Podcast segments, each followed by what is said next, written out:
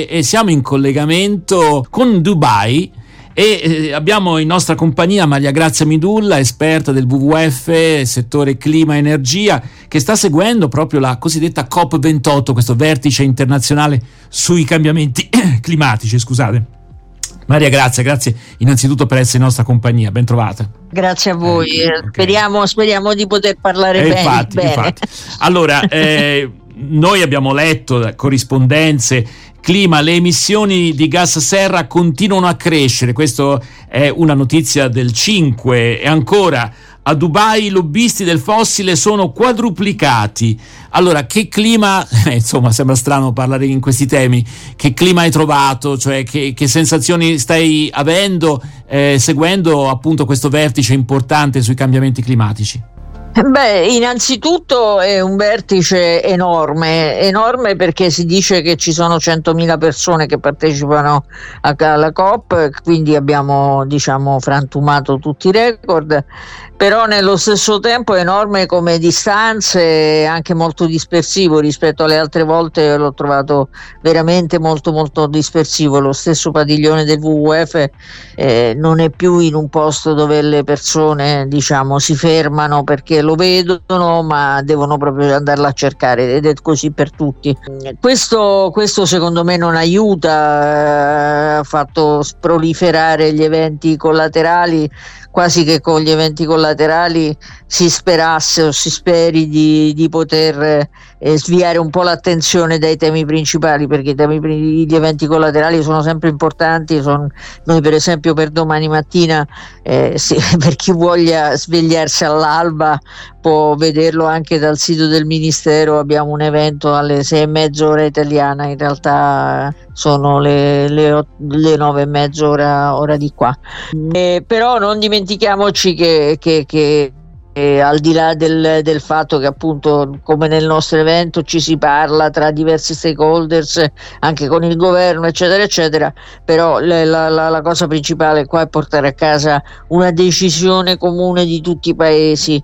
Eh, decisione comune che, che, deve essere per esempio sui combustibili fossili.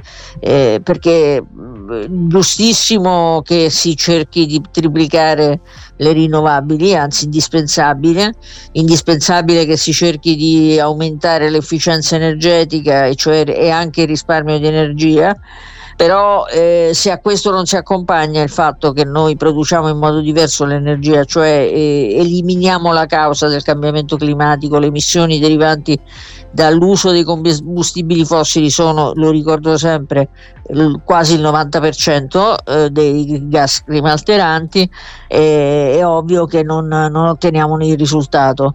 Eh, nel nuovo testo ci sono ancora tutte le opzioni, c'è dall'opzione di eliminare tutti i combustibili fossili senza se e senza ma, a eliminarli diciamo cercando di, di scegliere di, di, di, abbattere le emissioni anche usandoli questa è la soluzione che propongono diciamo alcune lobby del, del oil and gas e poi eliminare solo il carbone o non eliminare niente. E adesso vedremo nei prossimi giorni. La sensazione è che dopo la spinta dei primi giorni adesso ci si stia un po' sfilacciando e c'è il rischio che, che come al solito si corra eh, il, grande pericolo di non decidere. Mm. Ecco, il presidente della COP28, eh, che è anche un personaggio politico importante a Dubai, eh, ha detto sostanzialmente non si può rinunciare all'energia fossile, altrimenti il mondo torna al periodo delle caverne.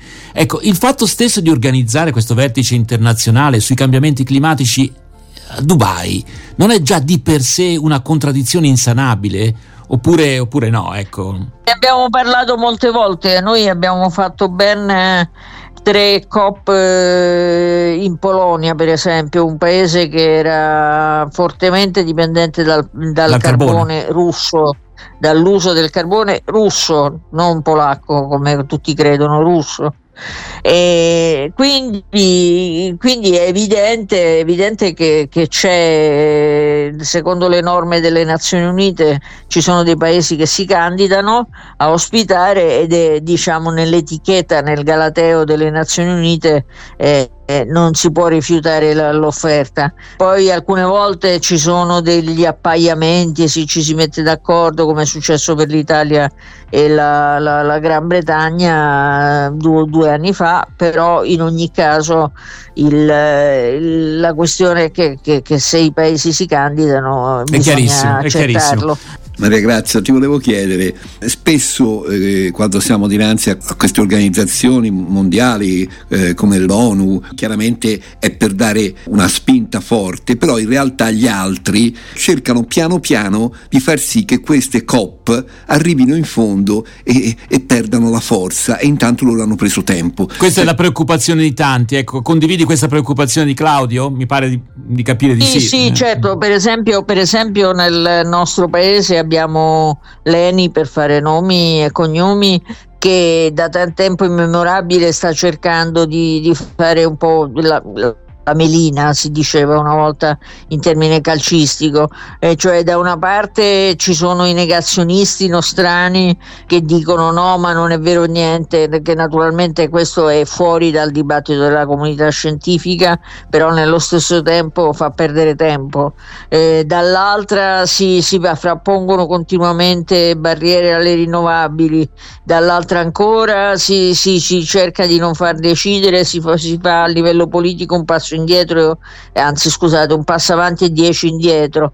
Ecco, questo è, è, un po' la tattica che stanno usando per cercare di protrarre il più possibile nel, nel dominio incontrastato che abbiamo avuto nell'ultimo secolo eh, dei combustibili fossili. Purtroppo questo non è più possibile a tutti noi, io dicevo in un dibattito sul negazionismo, che a tutti noi piacerebbe poter dire vabbè non è vero niente, stiamo benissimo, andiamo avanti così, ma è intuitivo che noi non possiamo andare avanti così, cioè noi possiamo continuare a immettere nell'atmosfera sostanze eh, che vanno a, ad essere a, ad alterare il clima e non succede niente, ma certo.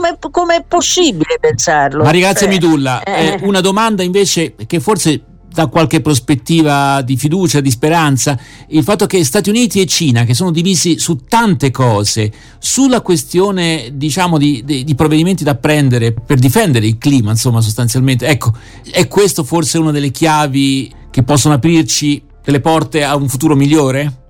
Ma io spero di sì, io spero, innanzitutto se ci pensiamo bene, Stati Uniti e Cina, attualmente gli Stati Uniti sono un paese produttore perché con il fracking hanno avuto un'impennata nella produzione, ma a lunga scadenza tutte e due non sono paesi che, che hanno i combustibili fossili, li devono comprare.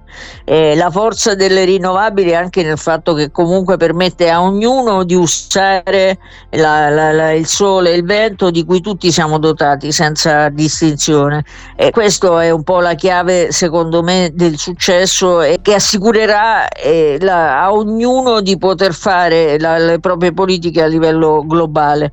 Naturalmente ci sono tante cose che dividono in questo momento, però questa è una cosa che può unire e, e bisogna fare i conti con i paesi produttori di petrolio, ma bisogna anche che loro capiscano che, che il loro futuro, come il futuro di tutti, è nelle rinnovabili e non certamente nei combustibili fossili. Ok, abbiamo ancora un minuto. Qual è forse la giornata decisiva di questo vertice? Insomma, per cui si capirà se è stato un fallimento oppure no. Eh, forse l'ultimo giorno proprio? Qual è? Eh sì, beh, tradizionalmente, anzi quest'anno non abbiamo tutte le carte scoper- eh, coperte come fanno di solito, cioè abbiamo il fondo loss and damage che è stato approvato, è stato un segno anche di buona volontà da parte di molti paesi, eh, però, però, ho l'impressione che come al solito arriveremo all'ultimo giorno e sapremo eh, se, se, se, se il, il presidente che è vero che è un, uh, è un petroliere, ma è anche un politico, quindi è, eh, capisce o ha capito che il futuro non è nel mantenere lo status quo. Eh, questo, secondo me, eh, dirò una cosa assurda, ma mi è venuto questo pensiero. Eh, il, la presidenza è sotto pressione anche da parte dei suoi amici del petrolio e del, dell'oil and gas che non voglio non vogliono raggiungere accordi perché appunto il, ormai questa è un po' l'epoca della, della, dell'avidità e quindi ognuno cerca di massimizzare i profitti di quello che ha e non di quello che ancora non è capace di avere. Io penso che tutti loro se non si sbrigano a cambiare eh, potrebbero subire dei danni fortissimi e purtroppo non, è, non, sono solo loro ma sono tutte le persone certo. che lavorano nel settore e questo mi preoccupa moltissimo. Maria Grazia Midulla, grazie davvero del WWF Italia in collegamento con noi da Dubai per seguire il vertice internazionale dell'ONU sui cambiamenti climatici. A presto, a risentirci, grazie, grazie mille. Grazie, grazie, grazie, grazie. a presto.